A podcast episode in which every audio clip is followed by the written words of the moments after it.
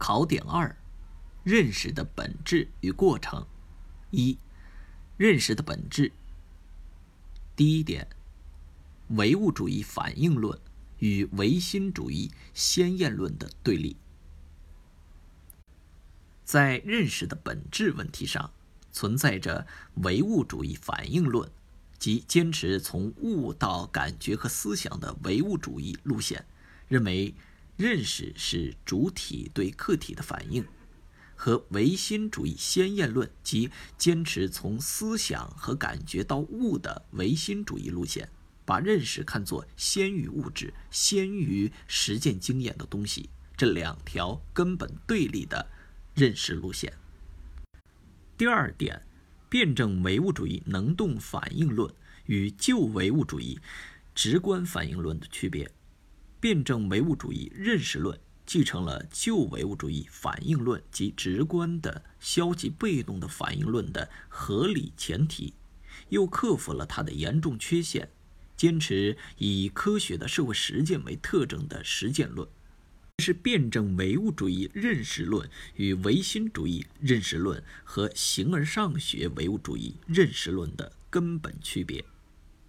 辩证唯物主义认识论具有两个突出的特点。首先，他把实践的观点引入认识论；其次，他把辩证法应用于反应论。第三点，认识的本质。它是指主体在实践基础上对客体的能动反应。第一，反应特性是人类认识的基本规定性。第二，主体对客体的反应是一个能动的创造性的过程，即反应的创造性。第三，在人的认识活动中，反应的特性与能动的创造特性二者是不可分割的。拓展与点拨。唯心主义先验论认为认识是一种主观自生的东西，其表现形式有中国古代的生而知之思想，西方古代的回忆说，即把认识看成是对头脑中已经潜在具有的东西的一种回忆，以及西方近代的天赋观念论等。二，从实践到认识，即认识过程中的第一次飞跃。第一点，感性认识。它是人们在实践基础上由感觉器官直接感受到的关于事物的现象、事物的外部联系、事物的各个方面的认识，包括感觉、知觉、表象三种形式。感性认识是认识的第一级阶段，突出特点是直接性，局限性是不深刻。第二点，理性认识。它是指人们借助抽象思维，在概括整理大量感性材料的基础上，达到关于事物的本质、全体、内部联系和事物自身规律性的认识。理性认识包括概念、判断、推理三种形式。理性认识是认识的高级阶段，具有抽象性、间接性的特点。第三点，感性认识和理性认识是统一的认识过程中的两个阶段，它们既有区别又有联系。区别在于，感性认识和理性认识是人对客观世界的两种不同水平的反应形式，也是认识过程的两个不同阶段，两者在内容和形式上都有质的区别。联系在于，首先，感性认识和理性认识互相依存，理性认识依赖于感性认识，感性认识有待于发展深化为理性认识。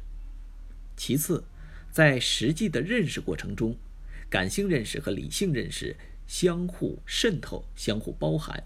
这表现为二者没有绝对分明的界限。一方面，感性中渗透着理性的因素，另一方面，理性中渗透着感性的因素。理性认识不仅以感性认识为基础，而且也以文字符号等感性形式的语言作为表达手段，感性认识和理性认识是辩证统一的，两者统一的基础是实践。第四点，从感性认识向理性认识的飞跃必须具备两个基本条件。第一，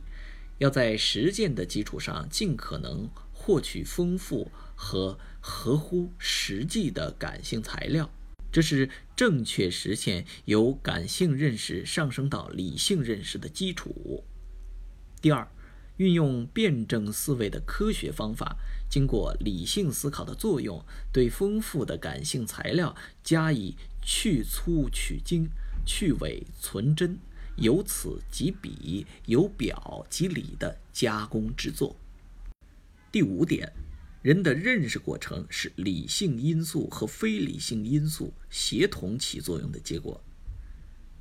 理性因素是指人的理性直观、理性思维等能力。理性因素在认识活动中的作用主要有指导作用、解释作用、预见作用。非理性因素是指人的情感、意志，从广义上看，还包括认识能力中具有不自觉、非逻辑性的特点的认识形式，如联想、想象、猜测、直觉、顿悟、灵感等。非理性因素对于人的认识活动和认识能力具有激活、驱动和控制作用。三，从认识到实践，即认识过程的第二次飞跃。第一点，从认识到实践是认识过程中更为重要的一次飞跃，其必要性和重要性在于，一方面，认识世界的目的是改造世界，此外再无别的目的；另一方面，认识的真理性只有在实践中才能得到检验和发展。第二点，实现从认识到实践的飞跃必须具备的条件包括：必须从实际出发，坚持理论和实际相结合，让理论为群众所掌握，转化为改造社会、改造自然的物质力量。拓展与点拨。一，虽然感性认识是认识的低级阶段，但人的感性认识是不同于动物的感觉心理的，它始终和实践相联系。而且人的感性认识当中渗透着理性认识。二，正确的认识指导实践，会使实践顺利进行，达到预期的效果。当错误的认识误导实践时，就会对实践产生消极的乃至破坏性的作用，使实践失败。